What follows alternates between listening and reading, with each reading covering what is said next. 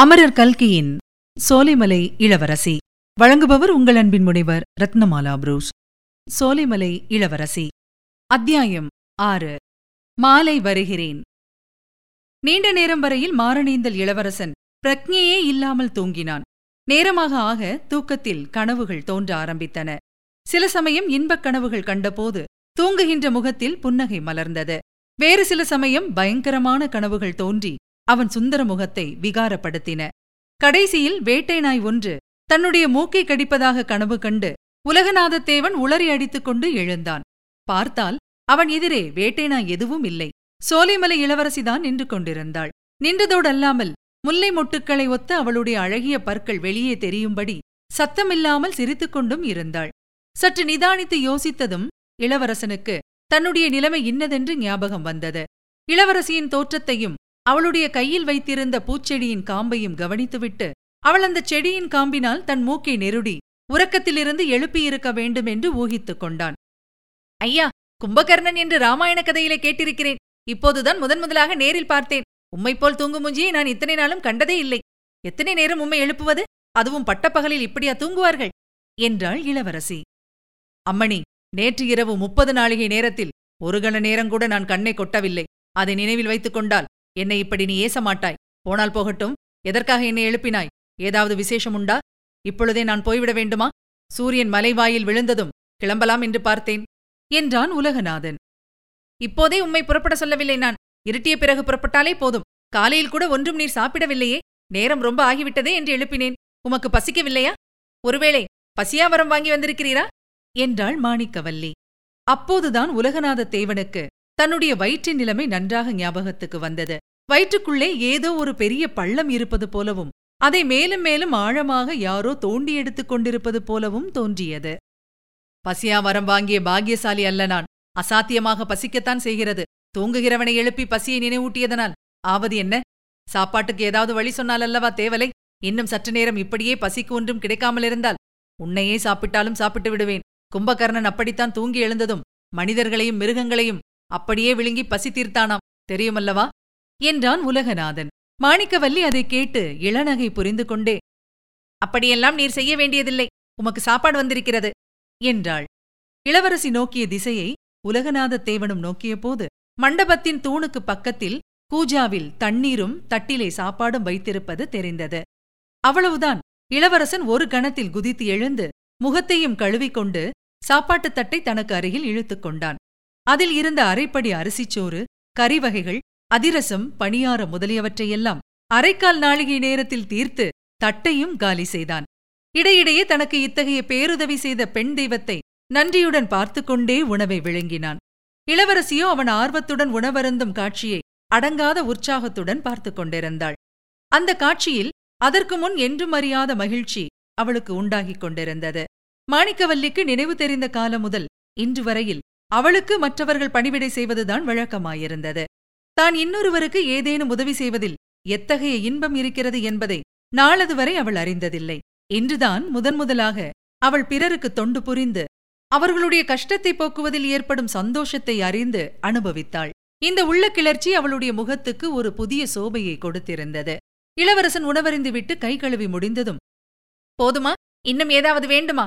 என்று மாணிக்கவல்லி கேட்டாள். இனிமேல் வேண்டியது உன்னுடைய தயவு ஒன்று மட்டும்தான். எனக்கு அடைக்கலம் அளித்து உயிரையும் கொடுத்தாயே உனக்கு என்ன கைமாறு செய்யப் போகிறேன்? எந்த விதத்தில் என் நன்றியை செலுத்தப் போகிறேன்? என்றான் உலகநாதன். இவ்விடம் நீர் வந்தது போலவே ஒருவரும் அறியாதபடி திரும்பிப் போய் சேர்ந்தால் அதுதான் எனக்கு நீர் செய்யும் பிரதி உபகாரம் என்றாள் மாணிக்கவல்லி. அந்த உபகாரம் அவசியம் செய்கிறேன் அம்மணி. என் உடலில் இப்போது தெம்பு இருக்கிறது இடுப்பிலே கத்தி இருக்கிறது. அப்புறம் சோலைமலை முருகக் கடவுளும் இருக்கிறார். இப்போதே வேணுமானாலும் கிளம்பி விடுகிறேன் என்று சொல்லிக் கொண்டு எழுந்தான். வேண்டாம் இப்போது போனால் யாராவது கவனிப்பார்கள் ஏதாவது தொல்லை ஏற்படலாம். முதலில் சொன்னபடி இருட்டியவுடனே புறப்பட்டால் போதும் என்றாள் இளவரசி. அப்படியாகட்டும் இருட்டிய பிறகு ஒரு நொடி பொழுது கூட இங்கே நான் இருக்க மாட்டேன். நான் மறுபடியும் வருவேன் என்று எதிர்பார்த்துக் கொண்டு காத்திருக்க வேண்டாம் தெரிகிறதா? நன்றாய் தெரிகிறது அந்த உத்தேசமே எனக்கு கிடையாது. அதிர்ஷ்ட தேவதையின் கருணை இரண்டு தடவை கிடைத்துவிட்டது இன்னொரு தடவையும் கிடைக்கும் என்று எதிர்பார்க்கலாமா? இருட்டியதும் கிளம்பி விடுகிறேன் இல்லை வேண்டாம் ஒருவேளை இன்று சாயங்காலத்துக்குள் அப்பா திரும்பி வந்தாலும் வந்து விடுவார். எல்லாவற்றுக்கும் நான் இன்னொரு தடவை வந்து தகவல் சொல்கிறேன். அதுவரையில் நீர் இங்கேதான் இருக்க வேண்டும். மறுபடி நான் வந்து சொல்லும் வரையில் போகக்கூடாது. தெரிகிறதா? பெண்களின் சஞ்சல புத்தியை நினைத்து புன்னகை புரிந்த வண்ணம் இளவரசன். ஆஹா தெரிகிறது. அப்படியானால் கொஞ்சம் சீக்கிரமே வந்துவிடு இன்றைக்கு இரவு நாலு நாளிகைக்கு சந்திரன் உதயமாகும். பளிச்சென்று அடிக்கும் நிலாவில் கோட்டை சுவரை தாண்டிச் செல்வது கஷ்டமாயிருக்கும் என்றான். ஓஹோ நிலா வெளிச்சத்தை நினைத்தால் பயமாயிருக்கிறதா சற்று முன்னால் இடுப்பில் கத்தி இருக்கிறது. உயிருக்கு பயமில்லை என்று ஜம்பம் பேசினீரே? என்று இளவரசி கேலி செய்தாள். ஜம்பமில்லை அம்மணி நான் கூறியது உண்மைதான். என் உயிரைப் பற்றி எனக்கு கவலையே இல்லை. என் காரணமாக உனக்கு ஒரு தொந்தரவும் ஏற்படக்கூடாது என்றுதான் கவலைப்படுகிறேன். என்னைப் பற்றி நீர் ஒன்றும் கவலைப்பட வேண்டாம். நான் சோலைமலை இளவரசி. என் தந்தைக்கு செல்லப்பெண். என்னை யார் என்ன சொல்ல கிடக்கிறது? நான் சீக்கிரமாக வந்தாலும் நேரங்கழித்து வந்தாலும் நான் வந்த பிறகுதான் நீர் போக வேண்டும். இல்லாவிட்டால் இல்லாவிட்டால் என்ன? உடனே சங்கிலித்தேவனை கூப்பிட்டு உம்மை அவனிடம் ஒப்படைத்து விடுவேன்.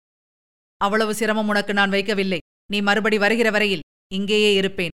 ஆனால் சீக்கிரமாக வந்துவிட்டால் ரொம்ப உபகாரமாயிருக்கும். நான் செய்ய வேண்டிய வேலை எவ்வளவோ இருக்கிறது.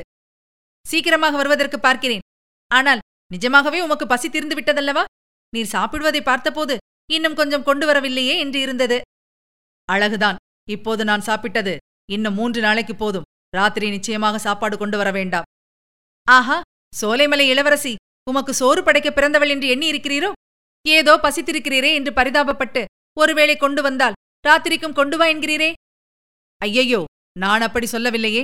வேண்டாம் என்றுதானே சொன்னேன். வேண்டாம் என்று சொல்வதற்கு அர்த்தம் என்னவென்று எனக்கு தெரியாதா? கட்டாயம் கொண்டு வா என்றுதான் அர்த்தம். ஆனால் அது முடியாத காரியம். வேண்டாம் அம்மணி வேண்டாம். ராத்திரி எனக்கு ஒன்றும் வேண்டாம். நான் கொண்டு வருவதாக இருந்தால் அல்லவா நீர் வேண்டாம் என்று சொல்ல வேண்டும்? இளவரசன் மௌனம் கலக நாஸ்தி என்ற பழமொழியை நினைவு கூர்ந்து சும்மா இருந்தான். இளவரசியும் போஜன பாத்திரங்களை எடுத்துக்கொண்டு சென்றாள். மாணிக்கவல்லி அவ்விடமிருந்து போன பிறகு மாரணேந்தல் இளவரசன் மாலை பொழுதின் வரவை ஆவலுடன் எதிர்பார்த்துக் கொண்டிருந்தான். அவ்விதம் அவன் ஆவல் கொள்வதற்கு இரண்டு முக்கியமான காரணங்கள் இருந்தன. உடம்பின் களைப்பு தீர்ந்துவிட்டபடியால் அவன் உடனே புறப்பட்டு செல்ல விரும்பினான். எத்தனையோ அவசர காரியங்கள் அவன் செய்வதற்கு இருந்தன. சோலைமலை பிரதேசத்தை அன்று இரவுக்கிரவே எப்படியாவது தாண்டி போய்விட வேண்டும். தூர தூர தேசங்களுக்குச் சென்று அங்கங்கே கும்பினி ஆட்சிக்கு விரோதமாயுள்ள ராஜாக்களையும் நவாபுகளையும் சந்திக்க வேண்டும். பெரிய படை திரட்டிக் கொண்டு திரும்பி வர வேண்டும். வியாபாரம் செய்வதற்காக வந்து ராஜ்யங்களை கவர்ந்து கொண்டிருக்கும் வெள்ளை மூஞ்சிகளை நாட்டிலிருந்து துரத்தி அடிக்க வேண்டும். மூட்டை முடிச்சுகளை சுருட்டி எடுத்துக்கொண்டு அவர்கள் கப்பலேறி ஓடும்படி செய்ய வேண்டும். மாடு இல்லாமலும் குதிரை இல்லாமலும் ரயில் வண்டி விடுவதாக சொல்லி தேசமெங்கும் இரும்பு தண்டவாளங்களை போட்டல்லவா? அவர்கள் இந்த புராதன பாரத தேசத்தை கட்டியாள பார்க்கிறார்கள். இரும்பு கம்பியால் வேலி எடுத்து தேசத்தையே அல்லவா சிறைச்சாலையாக்க பார்க்கிறார்கள். அப்படிப்பட்டவர்களை துரத்தி அடிப்பதற்கு வடக்கே டெல்லி பாதுஷா என்ன? மராட்டிய மகாவீரர்கள் என்ன? ஜான்சி மகாராணி என்ன? இப்படி எத்தனையோ பேர் ஆயத்தம் செய்து கொண்டிருப்பதாக அவன் கேள்விப்பட்டிருந்தான். அவர்களோடு தானும் சேர்ந்து கொள்ள வேண்டும். பெரிய படை திரட்டிக் கொண்டு திரும்பி வந்து தமிழகத்திலிருந்தும் வெள்ளைக்காரர்களை துரத்தி அடிக்க வேண்டும். பிறகு முதற்காரியமாக அவர்கள் போட்ட ரயில் தண்டவாளங்களை எல்லாம் பிடுங்கி எரிந்துவிட வேண்டும். இப்படியெல்லாம் மாரணேந்தல் இளவரசன் மணக்கோட்டைகள் கட்டிக் கொண்டிருந்தான். அந்த மணக்கோட்டைகளுக்கு இடையிடையே மாரணேந்தல் கோட்டையின் கதி என்ன ஆயிற்றோ தன்னுடைய தாய் தந்தை தம்பி ஆகியவர்கள் என்ன கதியை அடைந்தார்களோ என்ற கவலையும் அவனை பிடுங்கித் தின்று கொண்டிருந்தது. எனவே சூரியன் எப்போது அஸ்தமிக்கும் என்று அவன் பரபரப்புடன் எதிர்பார்த்துக் கொண்டிருந்ததில் வியப்பில்லை அல்லவா? அந்த பரபரப்புக்கு இரண்டாவது சிறு காரணம் ஒன்றும் இருக்கத்தான் செய்தது. அது இரவு வந்ததும் சோலைமலை இளவரசி அங்கு வருவாள் என்ற எண்ணந்தான் தான் அந்த கோட்டையை விட்டு போவதற்கு முன்னால் மாணிக்கவல்லியை மறுபடியும் ஒரு தடவை பார்க்கலாம் என்ற நினைவு அவனுக்கு அதுவரையில் அனுபவித்தறியாத ஓர் அதிசயமான உவகை உணர்ச்சியை அளித்துக் கொண்டிருந்தது.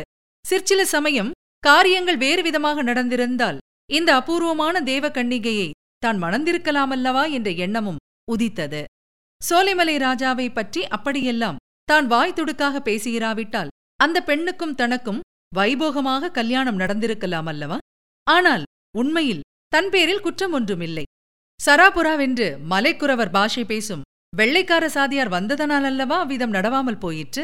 தான் கரம் பிடித்து மணந்திருக்கக்கூடிய பெண்ணிடம் அடைக்கலம் கேட்கும்படியும் அவள் அளித்த ஒருவேளை உணவுக்காக நன்றி செலுத்தும்படியும் நேரிட்டது? இவ்விதம் உள்ளம் அங்குமிங்கும் அப்படியும் இப்படியும் ஊசலாட உலகநாதன் ஒவ்வொரு கணமும் ஒரு யுகமாக கழித்துக் கொண்டு அந்த புற நந்தவனத்து வசந்த மண்டபத்தில் உட்கார்ந்திருந்தான். கடைசியாக கழியாத நீழ்பகலும் கழிந்தது. நாலு பக்கங்களிலும் இருள் சூழ்ந்து வந்தது. கோட்டை மதிலுக்கு அப்பால் சோலைமலை சிகரத்தின் உச்சியில் முருகன் கோயில் தீபம் ஒளிர்ந்தது. இனி சீக்கிரத்திலேயே சோலைமலை இளவரசி தனக்கு விடை கொடுக்க வந்துவிடுவாள் என்ற எண்ணத்தினால் இளவரசனின் நெஞ்சு தடக் தடக் என்று அடித்துக் கொள்ளத் தொடங்கியது. பார்த்து கொண்டிருக்கும் போதே அவனுடைய கண்ணெதிரே தோன்றிய முருகன் கோயில் தீபம் பெரிதாகிக் கொண்டு வந்தது. கிட்டத்தட்ட மாலை வேளையில் உதிக்கும் பூரணச்சந்திரனுடைய வடிவை அது அடைந்தது. சட்டென்று அந்த பூரணச்சந்திரன் ரயில் வண்டியின் சர்ச் லைட்டாக மாறியது. ரயிலும் சர்ச் லைட்டும் அதிவேகமாக அவனை நெருங்கி நெருங்கி வந்தன. சர்ச் லைட்டின் உஷ்ணமான வெளிச்சம் அவனுடைய முகத்தில் பளீரென்று விழுந்து மூடியிருந்த கண்களையும் கூசும்படி செய்தது. குமாரலிங்கம் தூக்கி வாரி போட்டுக்கொண்டு எழுந்து உட்கார்ந்தான். தான் சோலைமலை இளவரசன் அல்ல என்பதையும் தேசத்தொண்டன் குமாரலிங்கம் என்பதையும் அவன் உணர்வதற்கு சிறிது நேரம் பிடித்தது. கடைசியாக அவன் முகத்தில் அடித்த வெளிச்சம் ரயில் வண்டியின் சர்ச் லைட் வெளிச்சம் அல்ல உச்சிவேளை சூரியனின் வெயில் வெளிச்சம் என்பதையும் தெரிந்து கொண்டான். உதய நேரத்தில் தான் அந்த பாழுங்கோட்டைக்குள் பிரவேசித்து அதிகமாக இடியாமலிருந்த வசந்த மண்டபத்தில் படுத்த விஷயமும் நினைவுக்கு வந்தது. ஆனால் அதுவரையில் அவன் கண்ட காட்சி அடைந்த அனுபவம் எல்லாம் தூக்கத்திலே கண்ட மாயக்கனவா? இல்லை இல்லை ஒரு நாளும் இல்லை. ஒவ்வொரு சம்பவமும் ஒவ்வொரு அனுபவமும் பிரத்யட்சமாக பார்த்து உணர்ந்து அனுபவித்ததாக வல்லவா தோன்றின? அவ்வளவும் வெறும் கனவாகவோ குழம்பிப்போன மூளையின் விசித்திர கற்பனையாகவோ இருக்க முடியுமா? அல்லது உண்மையிலேயே முன்னொரு பிறவியில் தன்னுடைய வாழ்க்கை அனுபவங்கள்தான் அவ்வளவு தெளிவாக நினைவுக்கு வந்தனவா? இத்தகைய மனக்குழப்பத்துடன் குமாரலிங்கம் சுற்றுமுற்றும் பார்த்தபோது சற்று தூரத்தில் அந்த பாழடைந்த கோட்டையில் மனிதர் நடந்து நடந்து ஏற்பட்டிருந்த ஒற்றையடி பாதை வழியே தலையில் கூடையுடன் ஒரு இளம்பெண் வருவதைக் கண்டான். அந்த காட்சி அவனுடைய நெஞ்சின் ஆழத்தின் மகிழ்ச்சியையும் அடிவயிற்றில் திகிலையும் உண்டாக்கியது. எக்காரணத்தினாலோ மகிழ்ச்சியைக் காட்டிலும் திகில் அதிகமாயிற்று. தன்னுடைய நிலைமையும் ஞாபகத்துக்கு வந்தது. அதே நேரத்தில் பிரிட்டிஷ் அதிகார வர்க்கத்தின் ஒற்றர்கள் தன்னை நாலா பக்கத்திலும் தேடிக் கொண்டிருப்பார்கள். இச்சமயம் தான் அந்த பாழும் கோட்டையில் உட்கார்ந்திருப்பதை பார்த்தால் அந்த பெண் ஏதாவது கேட்கக்கூடும். தான் ஏதாவது பதில் சொல்ல வேண்டியிருக்கும். அதனால் என்ன விளையுமோ என்னவோ அவள் கண்ணில் படாமல் மறைந்து கொள்வதற்கும் அப்போது நேரமில்லை. பின்னே வேறு என்ன செய்யலாம்? மறுபடியும் அங்கேயே படுத்து தூங்குவது போல பாசாங்கு செய்வதுதான் சரி. அந்த பெண் தான் தூங்குவதை பார்த்துவிட்டு பேசாமல் தன் வழியே போய்விடுவாள். பிறகு எழுந்து மேலே தான் செய்ய வேண்டியது என்னவென்பதைப் பற்றி தீர்மானித்துக் கொள்ளலாம். இவ்வித முடிவு செய்து கொண்டு குமாரலிங்கம் மறுபடியும் அந்த பழைய வசந்த மண்டபத்தின் குரட்டில் படுத்தான். இரண்டு கண்களையும் இறுக மூடிக்கொண்டான். நீங்கள் இதுவரை கேட்டது கல்கியின் சோலைமலை இளவரசி. வழங்கியவர் உங்கள் அன்பின் முனைவர் ரத்னமாலா புரூஸ். மீண்டும் அடுத்த அத்தியாயத்தில் சந்திக்கலாம். தொடர்ந்து இணைந்திருங்கள். இது உங்கள் தமிழோசை எஃப்எம் இது எட்டு திக்கும் எதிரொலிக்கட்டும்.